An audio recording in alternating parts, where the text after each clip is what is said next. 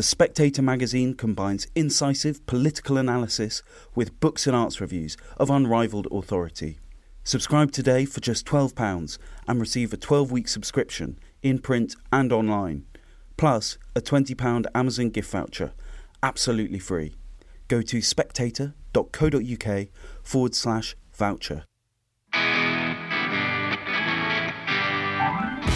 Hello and welcome to Women with Balls, where I, Katy will speak to today's trailblazers. My guest today is one of the most recognisable women in British politics. First promoted under David Cameron in 2014, she held a number of junior ministerial positions before joining Theresa May's cabinet as International Development Secretary. Two years later, she became the UK's first female Defence Secretary. After two tilts at the Conservative leadership last year, she now attends Cabinet as leader of the House of Commons, working with parliamentary business managers to schedule and announce the government's legislative timetable. There is also a pastoral element to this role, which means she is seen in some quarters as a sort of union rep for backbench MPs. My guest's background is in the armed forces, which have toughened her up, a welcome attribute in what has been a tumultuous few years in British politics. My guest today is Penny Mordaunt. So, Penny, thank you so much for coming on the podcast today. Um, we've been trying to get you to come on this podcast for years, so it's, it's a true, truly pleasant to see you across the room to me. Well, um, pers- perseverance. There we go. now, um, we always begin by asking our guests the same question, which is Did you have a happy childhood? Yes, I did. Um, I was blessed with wonderful parents who loved us and did the best for us. So yeah, I had a I had a very happy childhood. Am I right to say that your mother did pass away, and at that point you became a carer for your brother? So I was a I was a carer aged um, thirteen. Um, that's when my mum became ill, and very sadly she she passed away when I was fifteen. She was just forty six. I have a twin brother and a younger brother, and it was pretty it was pretty tough. But and I tend not to talk about it too much because it does sound like the um, saddest tune played on the smallest violin. But what it taught me was self reliance. Uh, it taught me to help other people, including your family. You need to be capable. And it taught me resilience. And I think it was the starting point for my political path in life. And you went on to become the first in your family to go to university? Correct.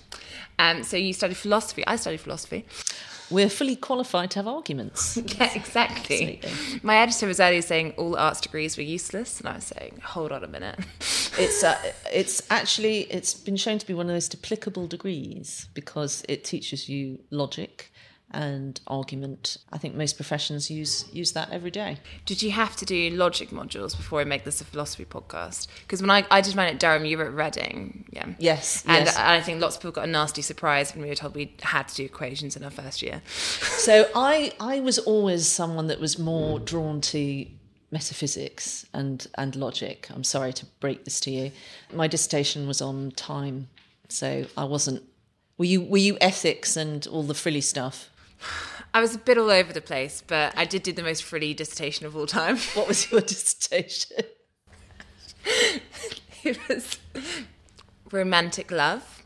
Right. Can you get more frilly? It was basically, which is a bit metaphysics, I think. It was the idea that um, that is not none of the. If you look at the classic philosophers, romantic love is never taken very seriously. So it's platonic love.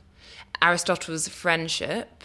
Descartes was love of God and often it was like an animal instinct and, and why was that? And i managed to quote the spice girls in that and i still passed so. Brilliant. Well done. That's great. You've got the full full spectrum of uh, options on philosophy represented today. Exactly.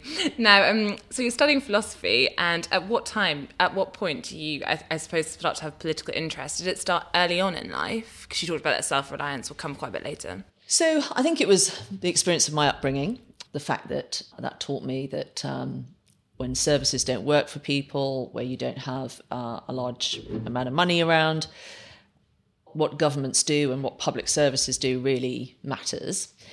But prior to going to university, I spent some time in the former Eastern Bloc, in Romania in particular after the revolution, and that I think got me really involved in politics because I just saw the power of what politics could do in that situation for great ill but it just struck me as it was a very, very powerful force and uh, and dehumanizing and uh, and and very unpleasant in the in the wrong hands. So I think that's what got me interested in politics, but I did not think I would ever be in frontline politics. That was never my ambition. And did you ever did you feel tribal or party political or not so much. I mean, you you do in the course of what you do in in Parliament, um, particularly for me on a Thursday morning.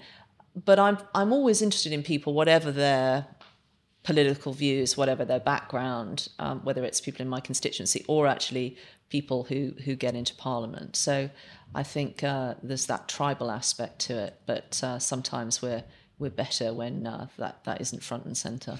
Um, now, before you became an MP, uh, you spent time in America. You worked on uh, George W. Bush's re-election campaign. I suppose now you have the perspective of UK politics compared to American politics. What what was that experience like? Um, so I, I, worked on his first campaign in 2000, and that that was sort of my first foray. But I'd done I'd, I'd done some work uh, with the White House and did do some work on the on the 2004 campaign the similarities are are very stark. I mean, it's there's a lot of uh, lot of differences, the, the amount of money involved, and uh, all sorts of other things. But actually, the similarities are are greater. And I'm I think at the moment, you know, the work that Liam Fox is doing in particular with Conservative Friends of America is some of the most important work around. I think the Republican Party is a very important political movement, and it needs to find its soul again. I'm always very interested in that because the US is such a close partner and ally, and I want them to have healthy political debate, and I think that's helped by sensible Republican voices being heard. Yeah, because at the moment they're still in the midst of picking a candidate, aren't they? They are. There's uh, there's lots of action going on, and uh, yeah. stand by. the rumored return of Donald Trump. then obviously you come back to the UK and I think you were selected as a candidate in 2005, is that right? Yes. So I fought the seat, got a 5.5% swing in 18 months, but it wasn't enough to, to get me in. It was a, quite a healthy Labour majority, but persevered, stuck it out and, uh, and restood. And when you were going for it in 2005, I wonder if you just can't help but start to think maybe it'll be uh, that you might just win because you're putting so much time into it. Were you surprised when you didn't get it? At that point, I was I was not experienced. I didn't really know what to expect. You, um, I mean, I didn't sort of get much help from the party because they weren't expecting me to win. I think they were quite surprised at the size of the swing I got. But you know, you you you have to plan for every eventuality in this uh, in this business. I've spoken about, you know, the letter Thatcher wrote me to carry on. And I think part of the battle to, to be successful in this line of work is the ability to carry on and to know why you're doing things and be determined about achieving them. So the rest is history. um, so you enter Parliament in 2010. What surprised you?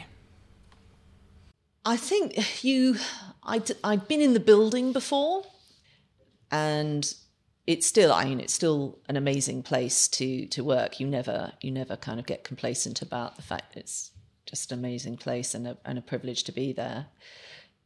I came in during the coalition and i think we were always sort of telling ourselves how unstable that was and uh, how bizarre a situation it was but it turned out to be actually one of the most stable, stable governments uh, um, in terms of sort of you know the referendum and everything that went after that. And also just the length of it. Well, it was uh, yeah, you know, a pretty uh, pretty solid innings. So that was unusual. But again, our our first experience coming in in 2010, working with um, people that we'd uh, been fighting with only moments before um, yeah, and as you say, it is funny looking back on it. Um, obviously, when the Tories then won a majority in 2015, I think lots of people, well, now things get really stable.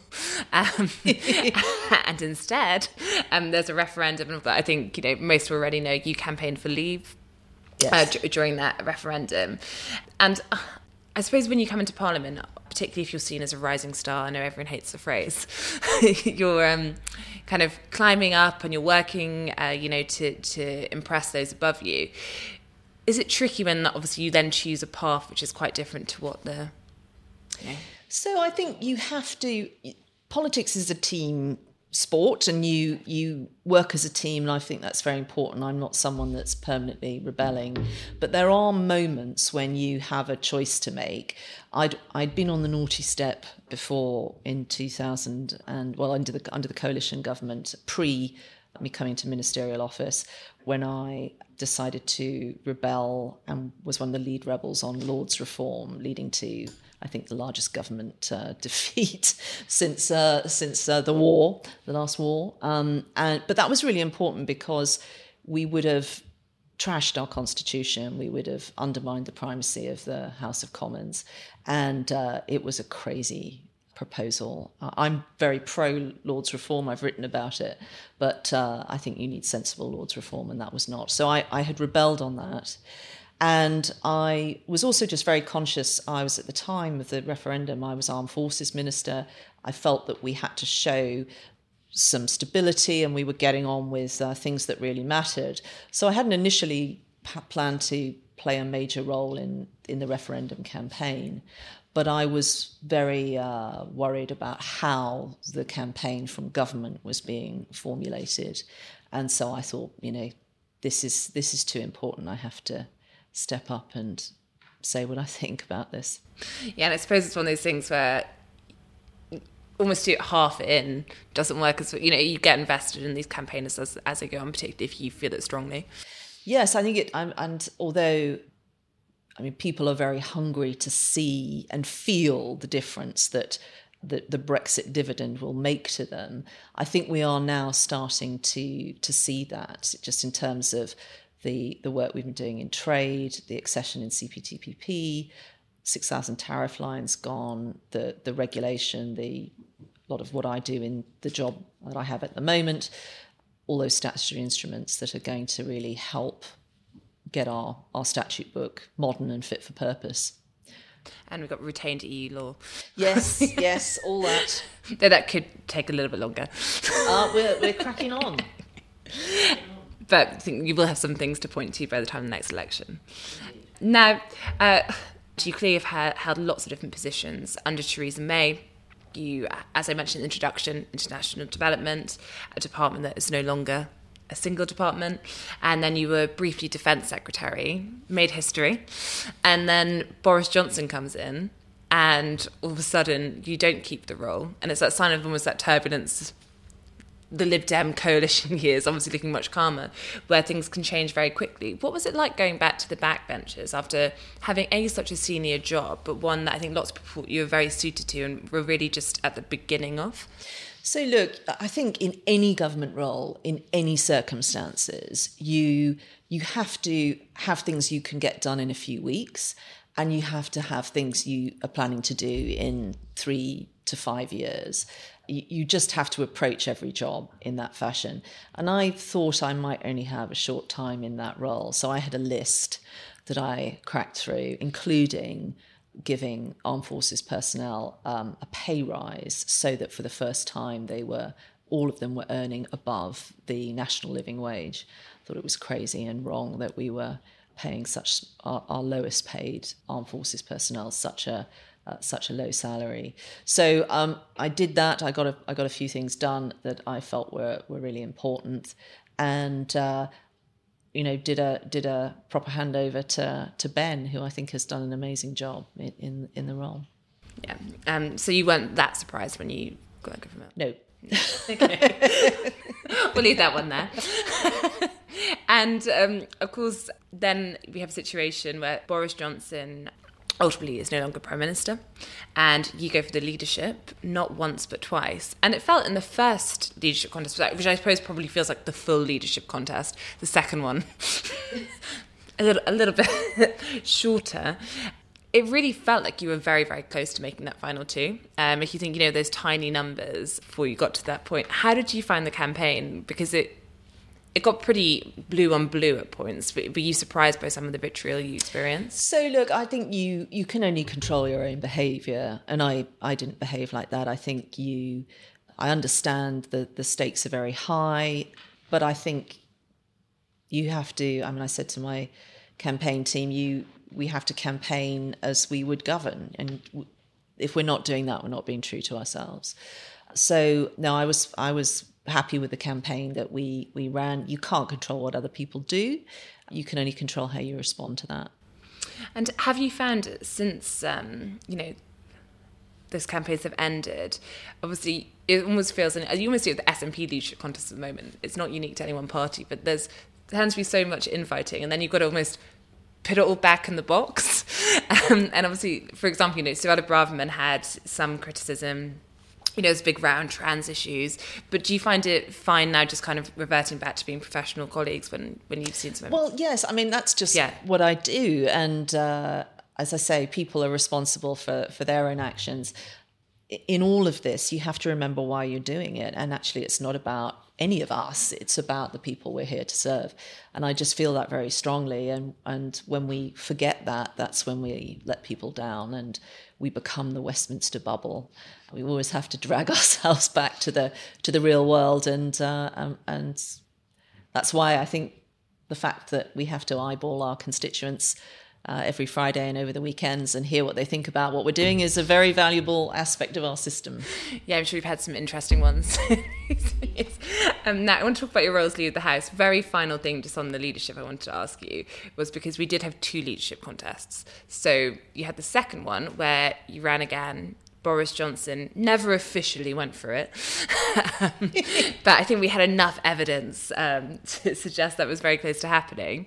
And of course, Rishi Sunak and yourself. Now, when Boris Johnson uh, decided that he was not going to run. And there was quite a lot of pressure placed on you to also stand down before there are any votes. And I wonder, why was it that you kind of pressed on with that? So uh, clearly, you have all sorts of people offering you all sorts of things to withdraw, but I felt that I couldn't, and there were a couple of reasons for that. I mean, first of all, people put your the trust in you that you're going to run and do your best to try and form a contest. And I felt that whatever the outcome of a contest, it would be better to have one because it was only going to be another four days, and I think it would have um, it would have been beneficial for all kinds of reasons to have had that. So I felt it was the right thing to do to press on. But also, I think you, uh, you know, when people put their their trust in you and say you're going to carry this out, you you have to do that. And I I think we had to demonstrate to the public and particularly Conservative Party members that this wasn't a stitch up, that everything had been done to test the will of the parliamentary party and give them that option. And I think that if we couldn't have a contest, achieving that was the most important thing. So, yes, that's that's yeah. why I felt that was the right thing sense. to do. To, to, kind of get to the point and say, well, this is why we haven't gone to the we, grassroots. We have exhausted yeah. all possible avenues, and I, I think that is a that is an important thing. Now let's talk about your role today, which is leader of the house you seem to it was quite funny before you came in one of our colleagues came in and we mentioned you were coming on and they were just like very excited but also saying you've you know transformed business questions i think there's now a lot of interest in what you say um, you have quite a few jokes when you're kind of talking about the the business of the house and what's coming up. We recently had, a, I think, a Gary Lineker one, for example. How do you spend your time writing them? Do you put lots of time into it, or does it come quite naturally? So, the, I mean, the great thing about business questions is you have no idea what is going to be asked, and so you have to be across government business. That's the most important thing. Um, I mean, the if if I can be witty, this is a bonus. Oh, yeah, it's yeah. not the oh, it's not sure. the main it main purpose. It wouldn't work if you didn't already know what you were doing. No, no, exactly. So and and actually, it is an important function, and you'll have seen. You know, I do go into bat for MPs when either departments aren't uh, delivering answers for them. We've we've had some good successes. I shall claim them as business question successes, but we had a, a, colleague was campaigning about a particular aspect of British gas policy. Within hours, they'd reversed it. We managed to time a whole load of questions about the BBC singers, um, and we had another very pragmatic BBC U turn uh, shortly afterwards. So it can be a very effective section of the of the parliamentary week if if people are using it uh, using it well. But I also think that when we're kind of at our best in in the house, we are we are tough and we are decisive about what it is we want to say and the policies that we're we're setting out. But I think we can also do it in a way that is polite, good humoured, gives credit where credit is due for, for backbenchers from all sides of the house who are doing good stuff for their constituents. And I just think that's why people like it, as well as obviously jokes at the SNP's expense, which is always always good value on Twitter. And how did you find it when Gary Lineker tweeted at you? I think I got 7 million views for my monologue against uh, Labour Party policy, which I think is three times the Match of the Day audience. So I was quite happy about it.